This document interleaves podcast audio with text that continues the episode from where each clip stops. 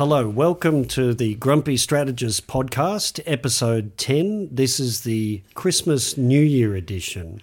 I'm Michael Shoebridge and I'm here with SAA's Head of Research, Dr. Marcus Hellyer. Marcus, how are you feeling in the lead up to Christmas, even though everyone will be hearing this after Santa has turned up? Well, I'm feeling like it's the end of the year. It's been a big year. You know, SAA started from nothing, and here we are, double figures in podcasts already. So thank you to everybody out there who's actually listened to us. That's it's amazing. So uh, it's really great that people are out there listening and giving us feedback.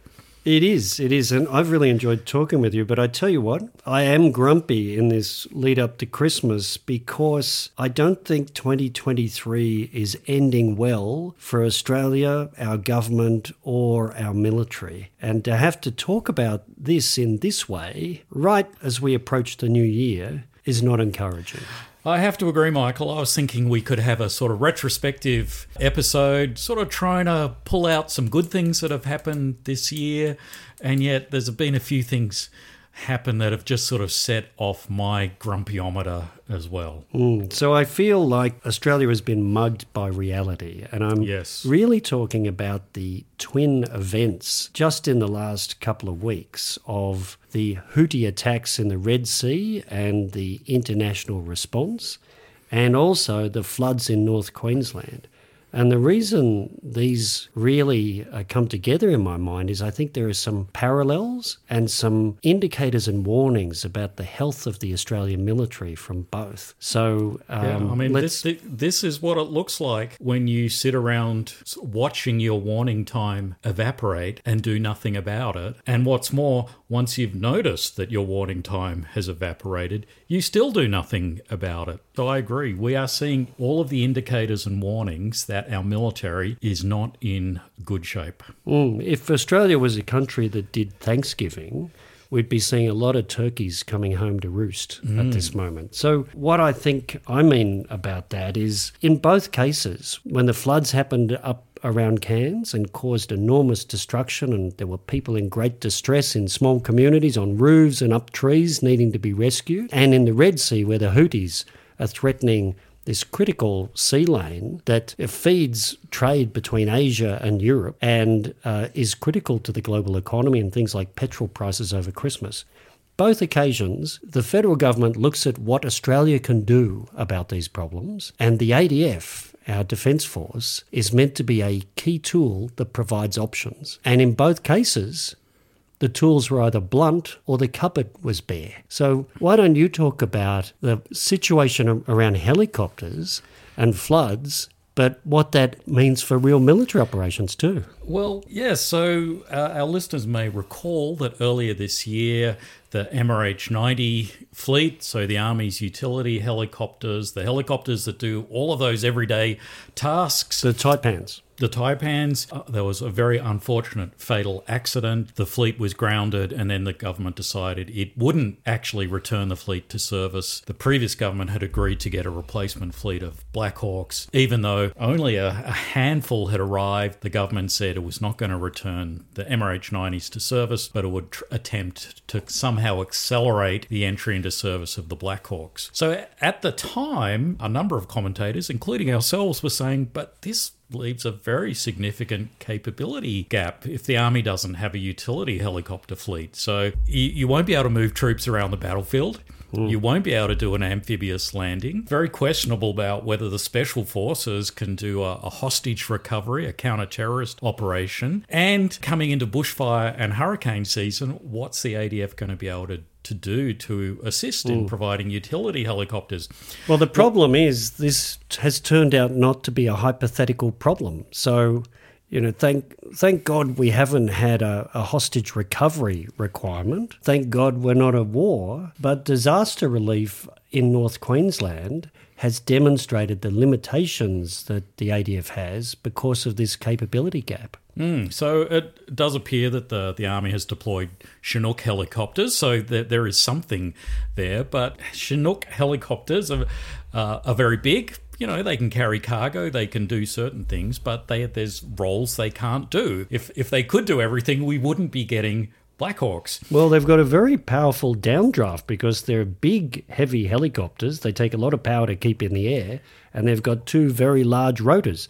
So imagine them trying to hover over an unfortunate resident up a tree. There's likely to be no tree and no resident. Mm. So, So- that's so- a problem. And then they've had commercial helicopters helping out too, I see, that are leased by the military, but they don't have winches. So how do you get someone off a roof or out of a tree? What you can probably just wave at them and encourage them to hang on for a bit longer. And the irony is, is those commercial helicopters were leased so the ADF would have enough helicopters to provide their pilots with enough hours to keep up their concurrency, So that they could fly because military they didn't have enough helicopters. military helicopters. Yeah. So, so it's the, the ironies abound here, but. To me, the, the, the big issue is is that so if we do need to do a, a military operation, can we actually do it? Mm. And well, we've got two big LHDs, our big amphibious ships.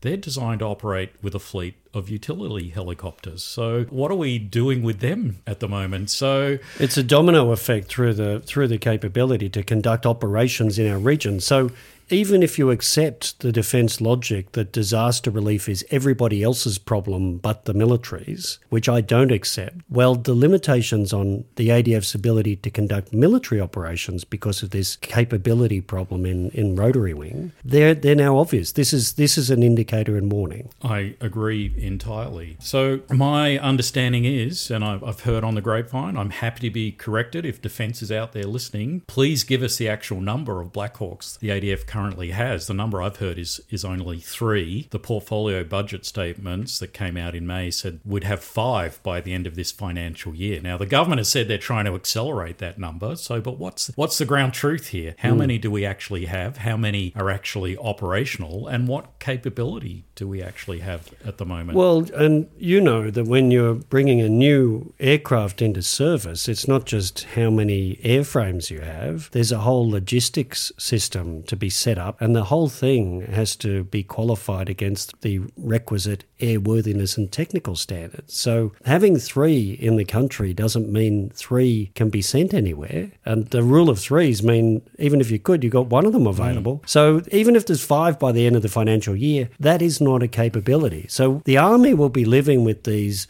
deployment and military operation limitations for some time yet. Yes, and so you raise the issue of capability transitions, and we've spoken about this before, we've written about this before. Capability transitions are difficult. It's always hard to maintain a level of capability throughout a transition as you're going from the old system to the new system. But this should have been a relatively straightforward transition. So the MRH 90, relatively proven system, certainly in, in no ways at the end of its life. Still a lot of life left in those Still airframes. new helicopters. Large international user community moving to the Black Hawk. So proven capability. Again, large international user community. We know Black Hawks because we previously operated them. It Well, and the Navy is flying the, the sibling of the Black Hawk, the Seahawk. So they're, they're as known as you get.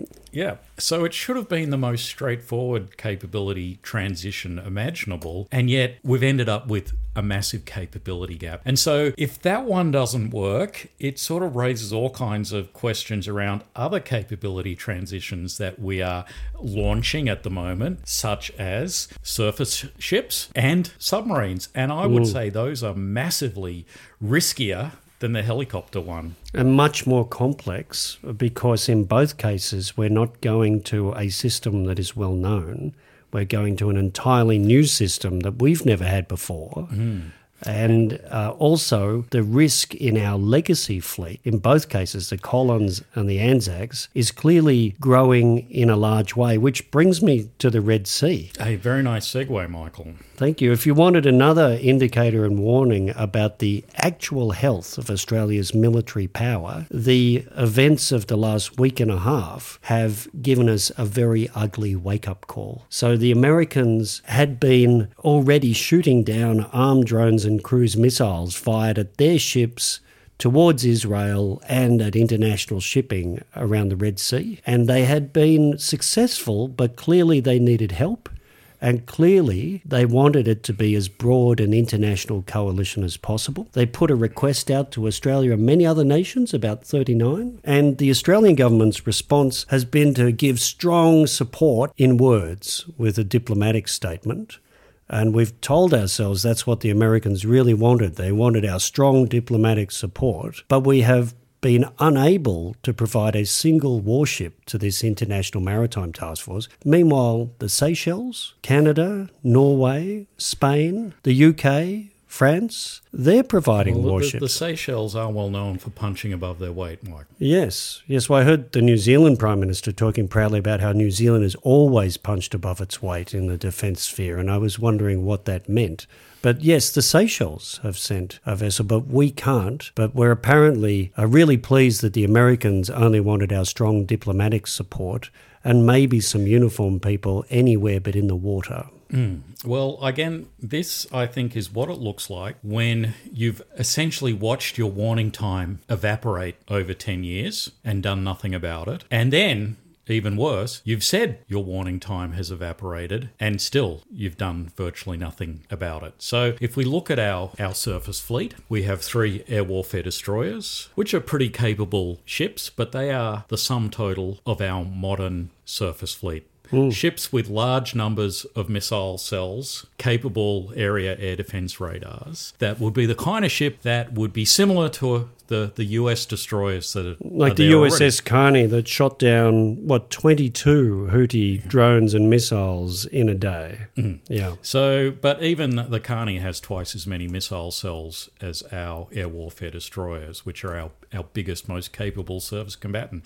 The rest of our surface combatant fleet are the Anzacs. So, our, our workhorses have been around now for over two decades, doing good service, but they only have eight missile cells. Now, the ESSM, the Evolved Sea Sparrow missile, you can quad pack into one of those cells. So, theoretically, you could carry 32 missiles. But if the Houthis are firing dozens of missiles and killer drones at you, your magazines are going to be uh, exhausted very quickly. Mm, well, there's two problems, isn't there? So I've had people say to me, oh, Michael, our Navy is well equipped to deal with the Houthis drones because the Evolved Sea Sparrow missile is a great missile, very effective.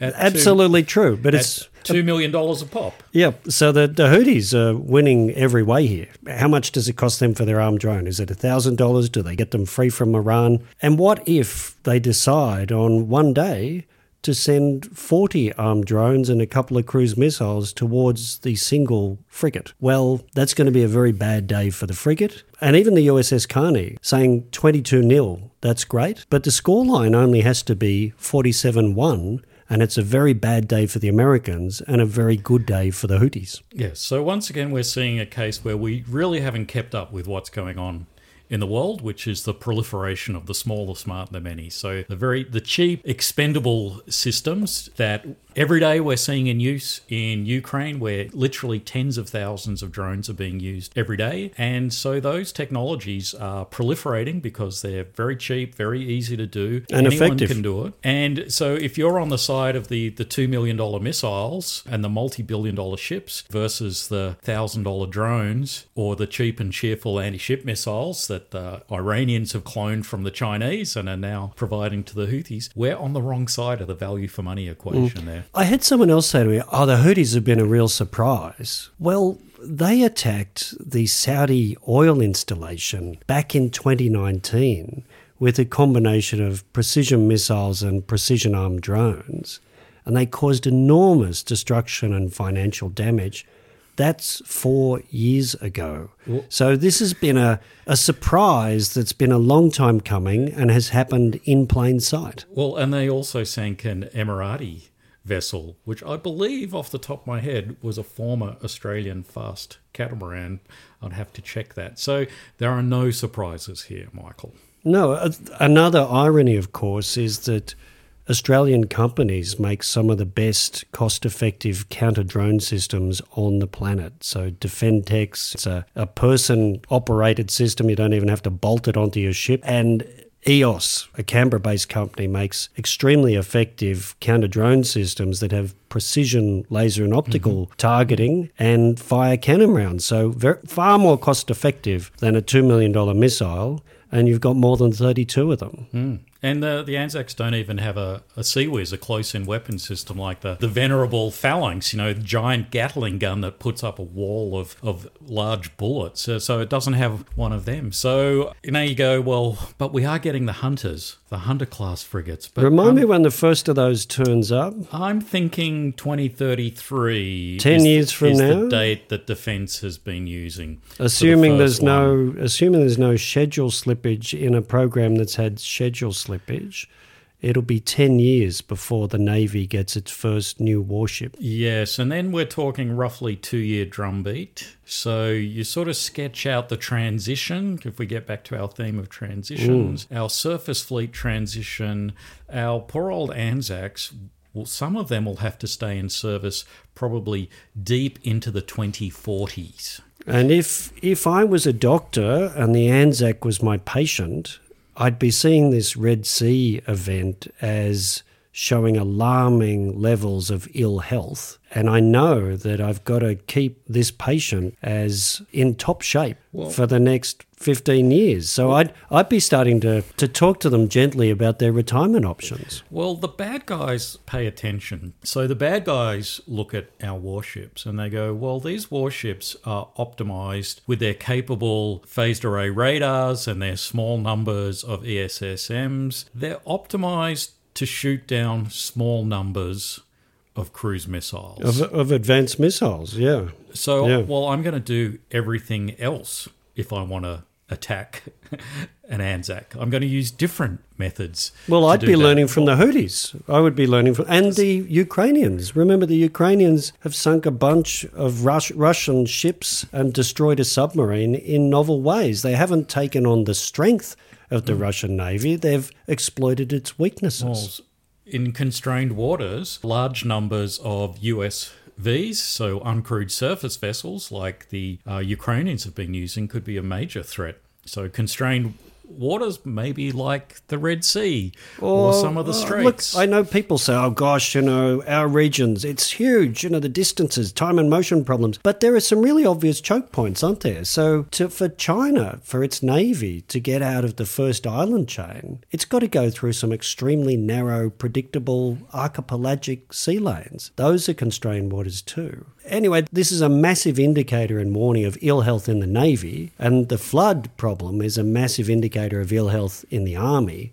Fortunately, we haven't had one for the Air Force at this moment. Maybe that's a New Year thing. But the other interesting thing about this, though, is the root cause of this problem to me is something that's important to identify because if I'm just a taxpayer, I'm looking at the Australian defence budget and it's grown from $32 billion a year in 2016 to $52.6 billion this year. And it seems the net result is we're getting less capability. So we can't send a single warship into not a high end warfighting situation, but a mid range warfighting situation.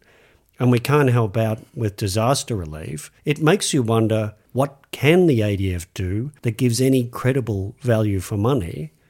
And then the big answer to all this, the great white hope for our military, are the eight AUKUS nuclear submarines, which are still very a distant proposition. And the unfortunate fact is, we know from the Australian Submarine Agency, because a whole bunch of documentation has just been released uh, to the Parliament, we know that that is just going to be a giant sucking sound of resources out of the rest of the military. So these problems we see with the Navy and the Army now are really just a glimpse of how bad the problems are going to get as the AUKUS submarines suck all of the money out of the organisation. Yes. So the what was the root cause? To me, the root cause is that def- defence still sits back and thinks time is a free good. It has endless amounts of time to come up with the perfect solution, and which is why we're in this problem, say, with the Hunter class frigates not arriving for another 10 years because you have endless amounts of time. Well, I think that the SSN program is the embodiment of that approach. We have endless amounts of time. Now, you go, well, why why are we getting the SSNs? And the very first page of the Senate estimates brief, which is the document you were just referring to that Senator Patrick, or former Senator Patrick, I should say, got released through uh, Freedom of Information. I, I really respect what Rex, Rex Patrick is continuing to do to force transparency on the defence organisation against every fibre in its being. He did that when he was a senator, and he's continuing to do that. So I, I really respect his diligence Well, and effort. I do too, and unfortunately, he is doing what the current government, when they were in opposition, said they would do, which would be to push for greater transparency. I have seen no signs of that at all hmm. w- since they've been so in what, government. what has Rex, Rex Patrick managed to winkle out So we, we have the Senate estimates brief for the Australian Submarine Agency. So this is a pack that was be provided to senior leaders in the Australian Submarine Agency when they go up to Senate estimates hearings, and so they've got all of their prepared answers for when senators ask questions, and it covers a whole range of topics from why we're getting these things to nuclear waste issues to budget, staffing, whole range of issues. And uh, I will put a link to this on, on the website. So lots of interesting stuff there. But Why are we getting them then? What's, Well, what's the submarine agency's page Distillation. One, page one, we start with the capability overview. And on this capability overview, it says for a maritime nation like Australia, just like the UK and the US, maintaining a submarine capability advantages over potential adversaries is vital. And that leads into two subordinate sentences. First, closing or blocking sea lanes. Hmm, that sounds familiar.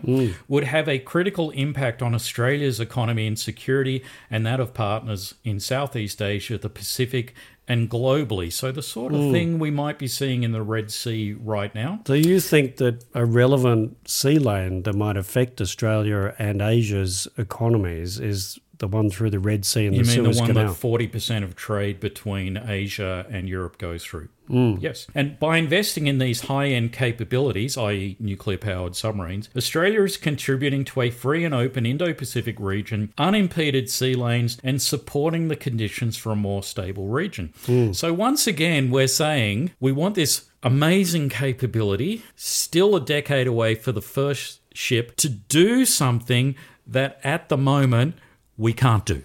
Mm. Now, we can have an argument about whether SSNs are actually any use whatsoever about keeping sea lanes open.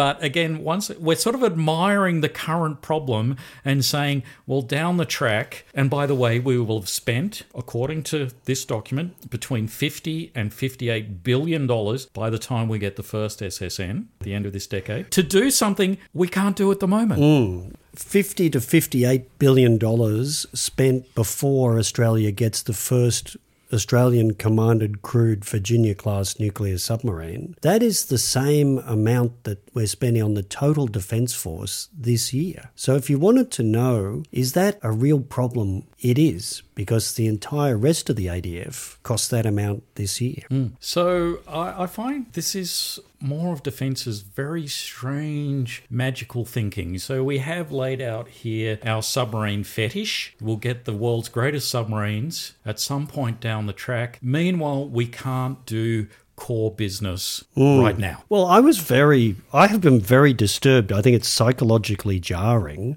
to see the government and senior defence officials trumpeting the triumph of the Congress passing some laws to enable AUKUS at the same time as we have these real world indicators of our military weakness. I find that unconscionable and jarring. I mean, I have to say, if I was the US, I'd be going, can you guys really afford this? Can you really afford this? Well, when I was in our embassy in America, I often had odd moments of realizing we lived in different worlds because of our relative scale. So I would have conversations with officials in the Pentagon, and they'd say things like, Oh, we can give you some software to help model alternative force structures.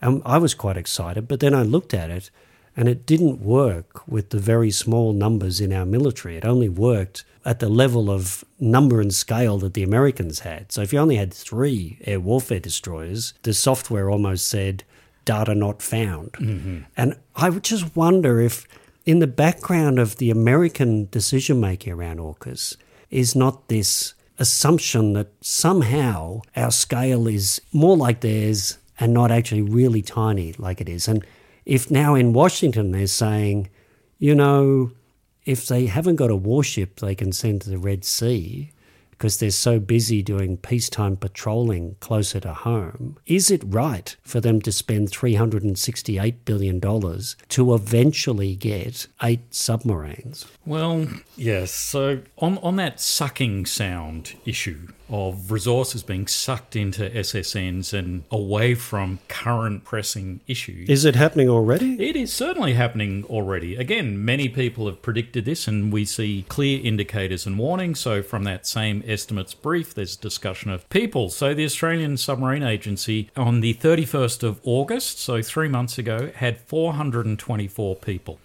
So, we are a decade away from having the first submarine already 424 people running the, Australian Submarine Agency. That doesn't include any operators. That doesn't include no. sailors on the boats. Policy but, people, technical people, planning people, uh, well, Senate estimates, a, brief a, writing a lot people. Of, a lot of star ranked people as well, which we'll get to. By the end of this financial year, the, the number's meant to be 688. And by the end of next financial year, the number's meant to be 922. So that's 922 administering and doing the planning for SSNs. Well, we've also learned recently from media reporting that one of our fleet of eight Anzac frigates has essentially been put up on blocks because we haven't got the crew for it. 922 is roughly equivalent to the crew of five Anzac frigates. Ooh. So we're going, hang on, we can't send a, a, warship to the Red Sea. We're having to put ships up on blocks because we can't crew them. Meanwhile, a, a, number of people in the order have been of, diverted. Of five. Now, I'm not saying they're the same people, but it gives you a sense of the scale already of the SSN well, enterprise. It's, it's dragging limited human capital capital into it at an accelerating rate, isn't it? So that's and this is well before the first Virginia class submarine turns up. Mm. So tell me about the top level structure because this is another really obvious public policy problem that the government needs to face with defense, which is as the force shrinks and as recruiting fails, the only area of growth in the military or indeed in the civilian workforce is at the senior rank level. Yes, well, so there is a, a three star admiral running the Australian Submarine so that, Agency. that's equivalent to a deputy, uh, secretary, deputy in, secretary, in any other so, Department of State. Yeah, so a vice admiral, equivalent of, of a lieutenant general. But we also learned they're uh, currently recruiting two other three star or band three level people. So into the submarine agency. Yeah, so there's one agency will have three three star people. So that means three people equivalent to, say, a service chief. And in, in my experience, every time you get one of these new senior military or civilian positions, you need a whole lot of supporting feeder fish and well, sucker fish to that, swim with the whale. So you create all these mini extra hierarchies underneath. So there seems to be at least six band two or two star officers in the Australian submarine agency. So I think that when America started their submarine program, Admiral Rickover was a, a band two at the time. I think I'll check that, but I I, I think I at the time say, he the US began their submarine program. They didn't start building this enormous top structure in the hierarchy first. They focused on the program. Even now, I would doubt they have an enormous top structure. Well, it's interesting that the Royal Australian Navy is commanded by one three star officer, and yet the submarine agency will have three three star officers. So the agency providing one part of the Navy's capability. So it's, I don't know. I don't know. I just think it's strange, this proliferation of senior officers. However, I think the broader point is we're already seeing the infliction of extra pressures, you know, staffing and human capital pressures and budget pressures on the rest of the military because of the AUKUS submarines. And who was it that had that song? You know, we've only just begun. Mm, well, the, this uh, estimates brief does ha- also have some numbers around cost. We've seen these numbers before when the so called optimal pathway was announced, but now we actually have them in writing. We can see that the, this is defences planning. So it says that in the, the, the first decade of the submarine program, the expenditure will be in the order of 50 to 58 billion. Mm. Now, recall again, end of the first decade gets us about to, all things going well, delivery of the first Virginia class submarine. So around 50 to 58 billion dollars doesn't actually get you any in-service operational capability over that decade. It just gets you to delivery of the first boat. And that first boat is pretty much going to be a training boat, by the way. So any idea that there's a real fighting capability 10 years from now with the first Virginia class under Australian command I think that is just going to, it's, that's a factual error to think that. Mm. Now, people go, but we're going to buy the attack class submarines, so they've been cancelled, so that'll there must free be up savings. a bunch of money. There'll be savings. And in fact, we learned from this that the number is 25 billion that Defence was planning to spend in that decade on the attack class. So the difference is around $30 billion. So Defence and the government have to find $30 billion. Now, if we go back to this year's budget back in May, there was this sort of strange Mm-hmm. number floating around in the back end of the decade. Like a contingency yeah, reserve. they used this contingency reserve number. How much was that? $30 billion. Mm. So it does sound like the government is sort of planning to have this pot to cover that gap between the SSN program and the attack class program. But so that increase in spending, though, doesn't get you anything else. So the pain and shortfalls we're seeing with the Army and, and the surface fleet will continue and get worse because any growth is just to pay the bill Correct. for AUKUS submarines. Now, I, I think we've got to close this with so what what would my Christmas gift be to the Defence Organisation given this horrible situation of capability shortfalls in the real world right now and plans that only seem to help a decade and more from now?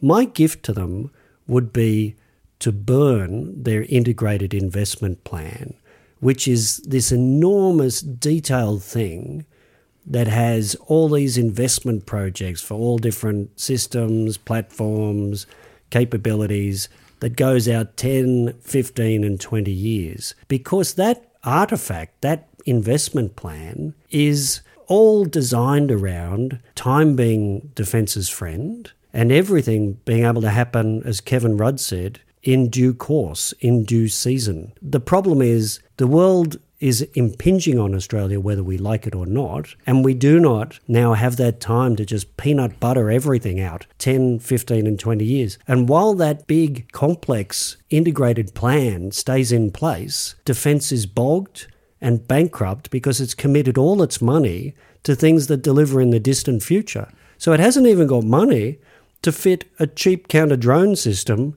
to a warship that might have to deal with the Houthis. So my gift to them is to take away one of their most prized things, their very long term, very detailed integrated investment program, and force a complete rebasing of the defence budget on the defence organisation. Well, I, I would agree, and I, and in fact, I the the floods are obviously a terrible thing. Obviously, events in the Red Sea are the product of terrible things happening in in the Middle East. So I don't want to sort of look at that and say there's there's a silver lining, but it is a for the Australian Defence Force a relatively painless way to learn that they have major capability shortcomings and their current plan is fundamentally broken. Current plan, the current investment plan, built on this view that we have endless time, that time is a free good, is broken. So it's better that we learn uh, about the shortcomings of our surface fleet this way than rather a missile attack in the South China Sea. Yes, It's- so it's we better- can- It's better we learn about the shortcomings in the army this way than when we actually have to deploy to recover some Australians who have been kidnapped in a in some kind of low-level conflict in our region and we can't deploy the LHDs with helicopters. It's better we learn this way. The question is will defense and the government acknowledge this and learn from these lessons and go the current plan is broken. We need to start from scratch. We can't just keep twisting, tweaking, stretching the current investment plan because that is defense's happy place. I've been mm. there. That mm. was my job. And how did you deal with financial pressures in the investment program? Well, you just delay everything a bit and then mm. a bit more Yeah. and then a bit more and then a bit more. Yeah, so the answer is not reprioritization and restacking the suitcase. It's about throwing that suitcase away and building a new plan from the ground up that actually starts with we have no warning time. And one of the things that will show whether the government and defence is doing this is what we see about the surface ship review early in the new year. And another thing will be is there any urgent operational requirement to make our Navy able to deal with armed drones? They're two indicators to look for improving health in our military capability in the first half of next year. Marcus, it's been a pleasure. Thank you, have, Michael. I hope you've already had a Merry Christmas as this goes to air, and we'll talk again in the new year. Well, thank you. And I, I'd just like to thank you for setting up this podcast. It's been a lot of fun doing it this year. And I'd also like to thank our listeners for, for coming back and, and tuning in. And I also have heard that good news is on the way regarding merch. It is good news. I had a little bit of a time finding a company that didn't have made in China mugs because I thought that would just not fit with the brand. But I've found an Australian company that can do this, and the new year is a time of great promise for Grumpy Well, I, Strategist I have to say, I'm looking forward to drinking my morning coffee from our SAA Grumpy Strategist coffee mug. Great, Marcus. Talk to you soon.